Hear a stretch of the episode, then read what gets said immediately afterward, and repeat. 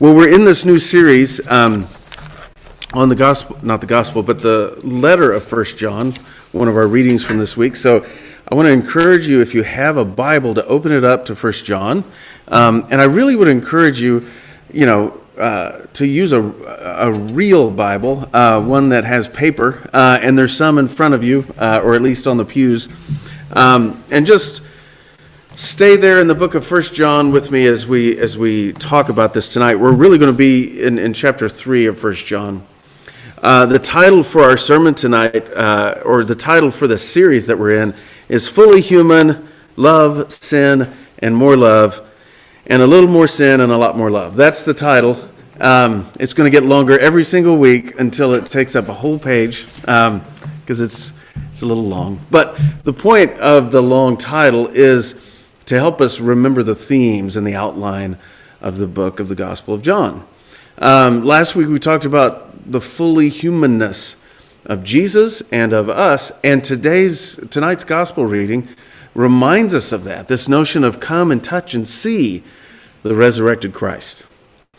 And the God, and the book of First John in First John chapter one talks about that and revisits that. Today we're going to spend most of our time talking about the love of God.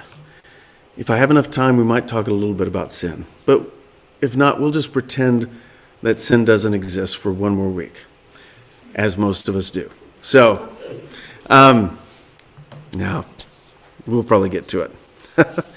uh, chapter 3 is really important because it offers us a really important summary statement uh, of not just the book of First John, but really a summary statement of the gospel. Uh, this statement is such a big deal and has been such a big deal throughout the history of the church. I remember having to sing a song uh, set to this verse when I was a little kid. And the tune is pretty dated, so I'm not going to try to sing it. Uh, and that's the only reason. Um, but, uh, but that song, I, and I'm really grateful though that the song just rattles around in the back of my head uh, and has for 30, 40, however many years. Uh, and it sometimes comes into my consciousness, sometimes bidden, sometimes unbidden.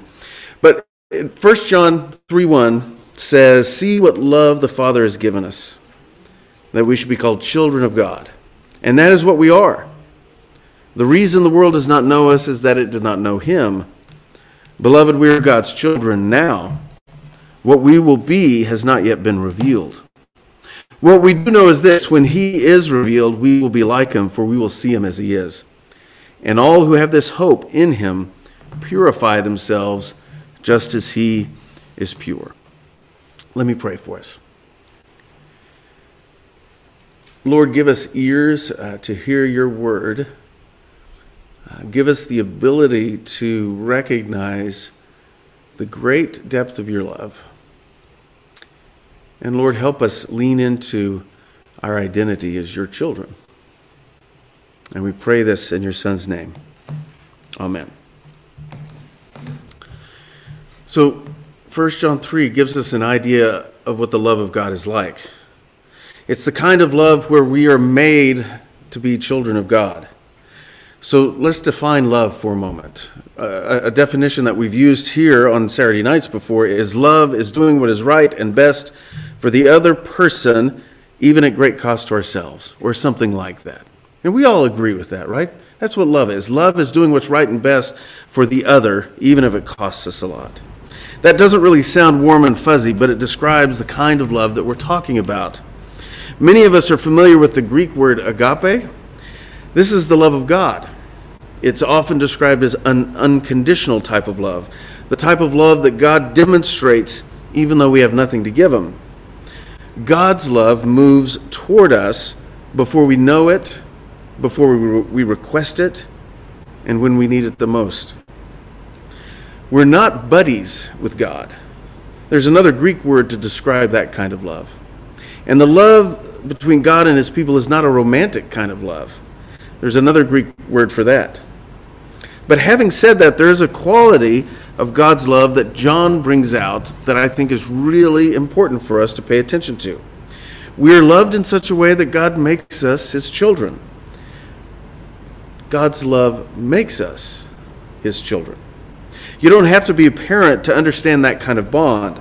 John uses that image, the father child, the parent child bond, to teach us what God's love is like. See what love the Father has given us, that we should be called children of God. And that is what we are. So to have a child is really to be attached to that child, even when the child doesn't want us to be attached back. We spend the early years of our children's lives helping them launch from the nest, and then we spend the rest of our lives coping with the success or failure of that by asking, Won't you come home? When are you going to give me grandchildren? He's going to be a doctor, Th- those kind of things. I, that's what I've heard. Let's consider this word, though. I want us to consider the word attached. God is attached to us.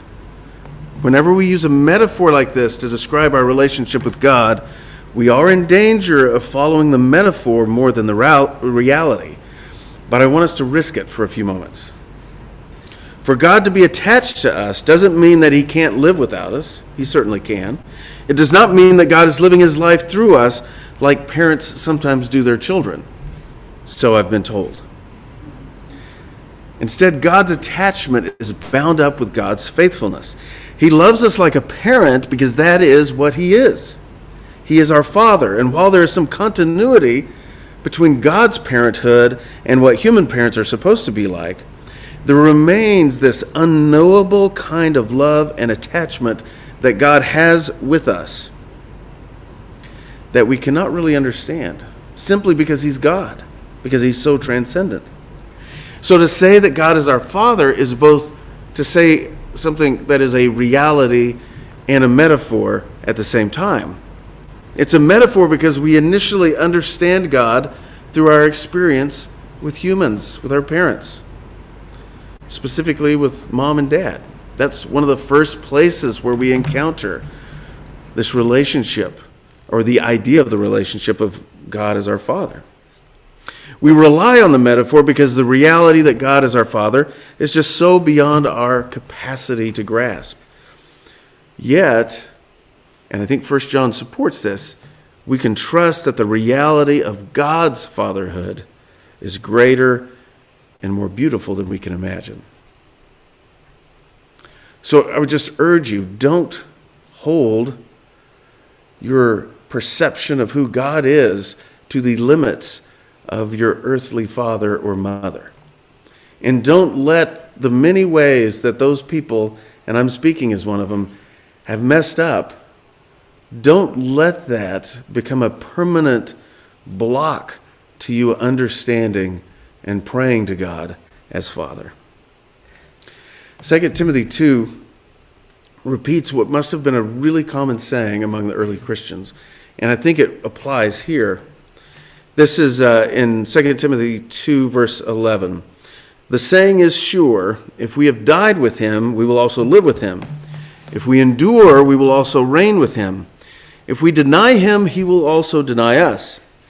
But if we are faithless, if we are faithless, he remains faithful, for he cannot deny himself. That word attachment seems fitting here. That last line is especially telling. God cannot deny himself. In Christ, we are brought so close to God that he will, de- that he will not deny us because he can't. It's apparently what Paul is saying in 2 Timothy. Christ's acceptance and reclamation of us is so complete that nothing will separate us from God. We've heard something like this elsewhere in Romans chapter 8. At the end of Romans 8, it says, for I am convinced that neither death, nor life, nor angels, nor rulers, nor things present, nor things to come, nor powers, nor height, nor depth, nor anything else in all creation will be able to separate us from the love of God in Christ Jesus our Lord. That's a lot that Paul said right there. Think about what might what other category you might add in there that wouldn't fall under one of those things. This is the kind of love that we're talking about. On the one hand, it really is the love is doing what is right and best for the other person kind of love. It is that, but it is also this deeply paternal, affectionate, and attached kind of love that God has for his children. So let me be clear about what John is saying. He's not saying it's as if we are children of God. It's not a metaphor in that sense. John makes it clear that we are children of God. Now, if you don't, if you never read the J.B. Phillips version of the Bible, you really should because it's great. Um, and uh, J.B. Phillips was a, uh, uh, an acquaintance of C.S. Lewis. He was British. You can tell by the fact that he used initials for his first name. Um, you know, P.D. James, C.S. Lewis, J.R.R. Tolkien, uh, C.F.D. Moule. We can go on and on and on and on. Uh, all initials. Um, HMS Queen or whatever. I don't know. That, that didn't work. Um, but J.B. Phillips translated this in the 50s, uh, the passage that we just read. Listen to how he puts it. Consider the incredible love that the Father has shown us and allowing us to be called children of God. And that is not just what we are called, but what we are. Our heredity on the Godward side is no mere figure of speech, which explains why the world will no more recognize us than it recognized Christ. Also, if you didn't know he was British, you can just see how he spells words. That's the other thing. It's no mere figure of speech. We really are God's children. With Christ as our brother, we all have been made the children of God the Father, and with Jesus, we've been taught to pray to God in the same language, the same words that He uses Our Father. That's what we did a few minutes ago. When we pray the Lord's Prayer, I hope you pray it and you mean it. The Our Father part, especially. That God is our Father.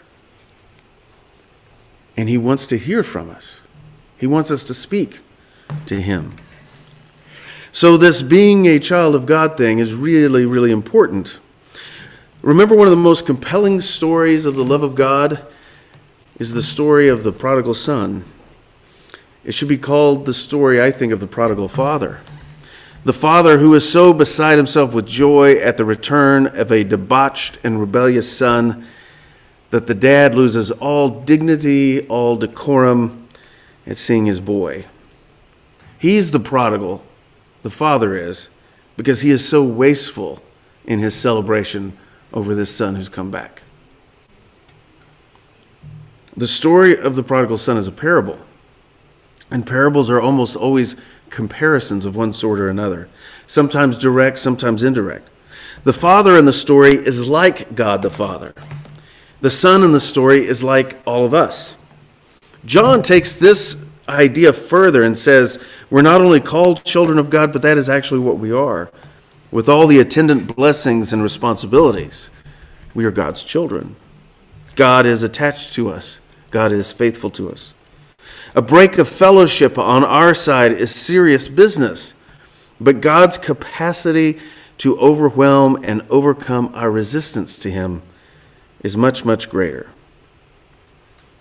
It's a horrible thing to consider what it would take for us to resist God so much that we could no longer be subjects of His love. Keep this in mind. Jesus tells the story of the prodigal son well before his crucifixion and resurrection. His hearers respond to the story because it flies in the face of what so often occurred in their world. Theirs was a culture of honor and shame. A good child brought honor on his family by his behavior, and a bad child brought shame by misbehavior. Honor brought good treatment.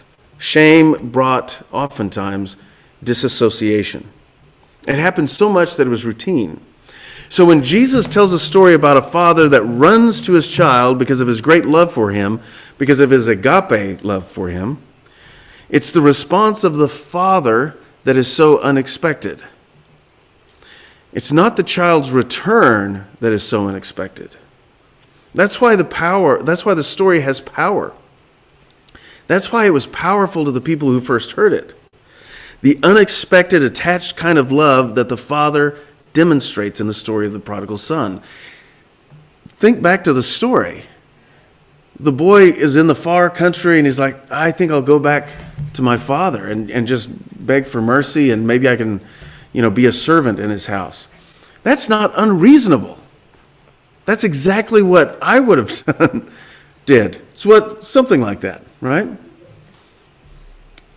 But it's the way the Father acts that demonstrates the love of God. And this kind of love is no longer just a parable. It's not just a story. This kind of love is made real for us in the book of First John to be children of God. The power of Christ's resurrection is the power that creates the kind of love that makes people act like the prodigal father, that makes people make a fool of themselves for the love of God and for the love of one another. One of my favorite stories, some of you may know this story about Larry Crabb. Um, Larry Crabb is a counselor and later in life uh, a writer and an author, and I think he died this past year, if I, if I remember correctly. But he he met with a spiritual director once or twice a year. And actually, this story is not in my notes, and I don't think it's Larry Crabb now that I say that. He's great.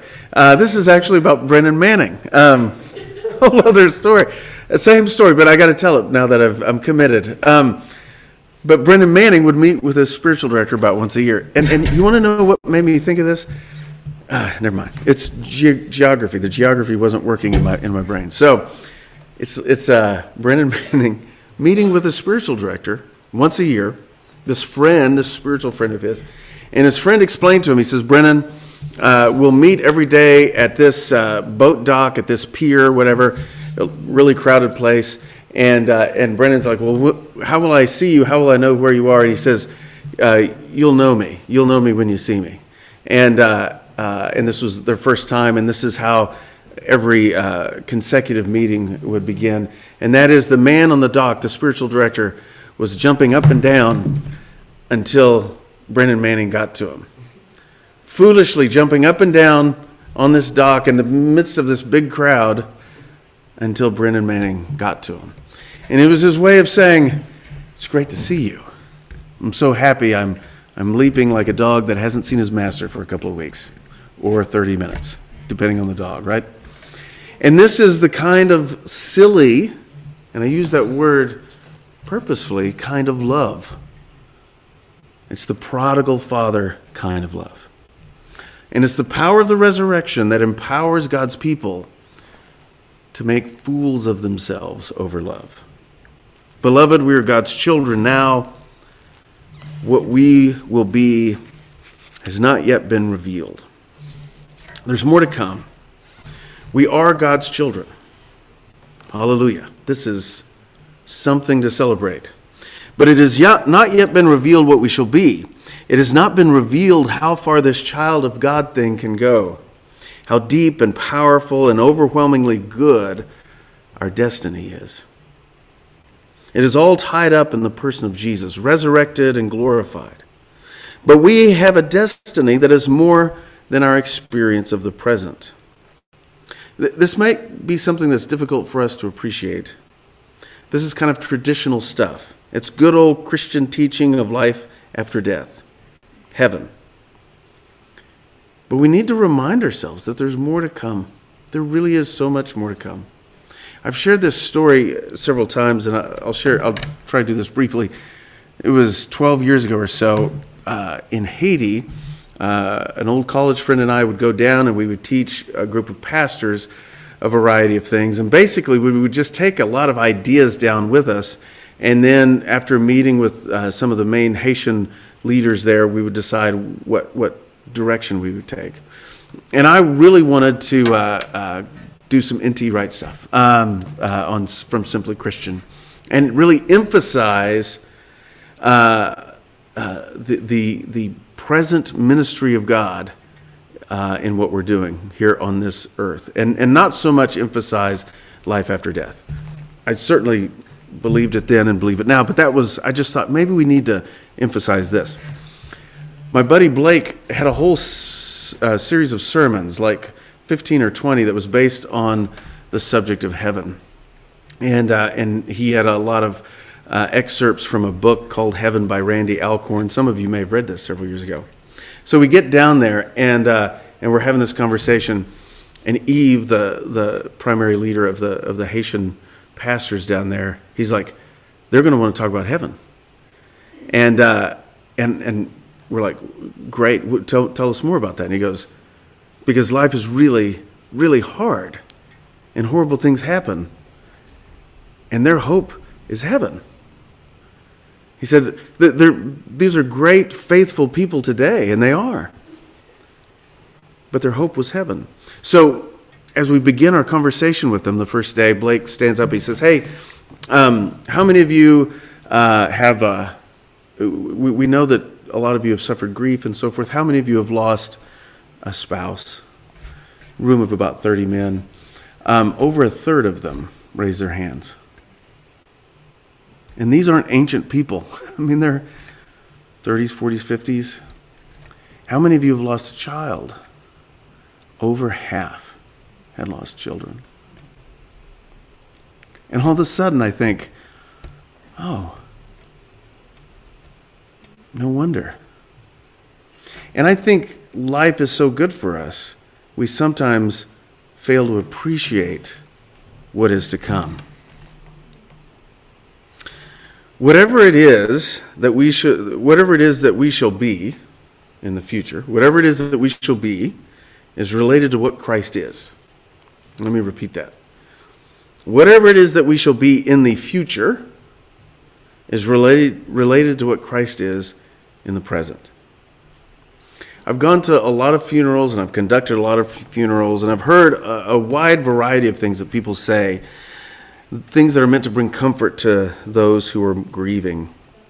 In our, in our grief, I think we sometimes say things that are just totally sentimental and not very substantive. We'll say things like, well, he or she is in a better place, or they're with ma or pa now, or, you know, he really gets to throw the football as far as he used to and do all these variety of things. And that's, I don't know that that's a really bad thing, but I think it's a really incomplete thing. What is often forgot, forgotten is that the deceased isn't just going to a place, and they're not just in a new state of being that is really, really pleasant, but they are now experiencing God in a manner that we don't get to. Our experiences after death are not simply a repeat and an amplification of our best moments on earth. Life after death is Christ. Life before death is Christ.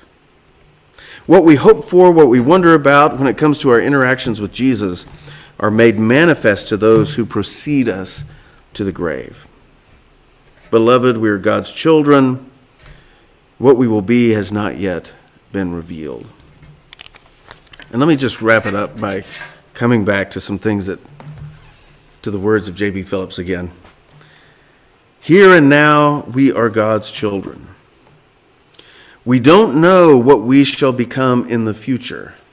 We only know that if reality were to break through, we should reflect his likeness, for we should see him as he really is.